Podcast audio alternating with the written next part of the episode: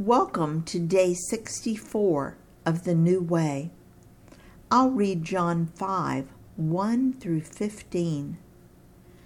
Sometime later, Jesus went up to Jerusalem for one of the Jewish festivals. Now there is in Jerusalem, near the sheep gate, a pool, which in Aramaic is called Bethesda and which is surrounded by five covered colonnades. Here, a great number of disabled people used to lie the blind, the lame, the paralyzed. One who was there had been an invalid for 38 years. When Jesus saw him lying there and learned that he had been in this condition for a long time, he asked him, Do you want to get well?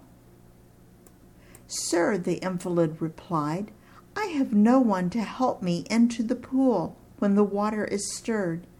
While I am trying to get in, someone else goes down ahead of me. Then Jesus said to him, Get up, pick up your mat, and walk.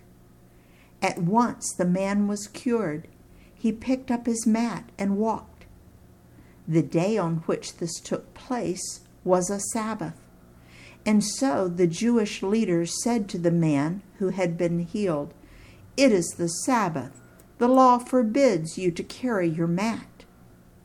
But he replied, The man who made me well said to me, Pick up your mat and walk.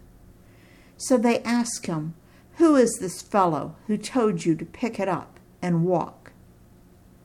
The man who was healed had no idea who it was for Jesus had slipped away into the crowd that was there. Later, Jesus found him at the temple and said to him, See, you are well again.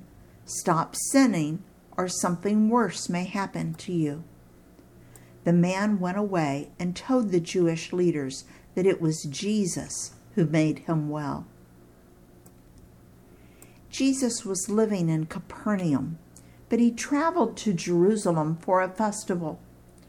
There were three Jewish festivals each year that required all Jewish men to come to Jerusalem to celebrate because the temple was in Jerusalem.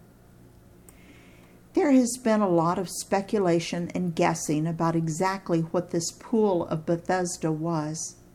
Maybe it was an underground spring, a hot spring, or a mineral bath.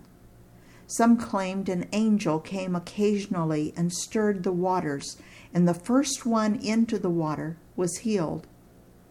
That sounds really cruel to the ones who couldn't move. I would like to help you think of this in our present day.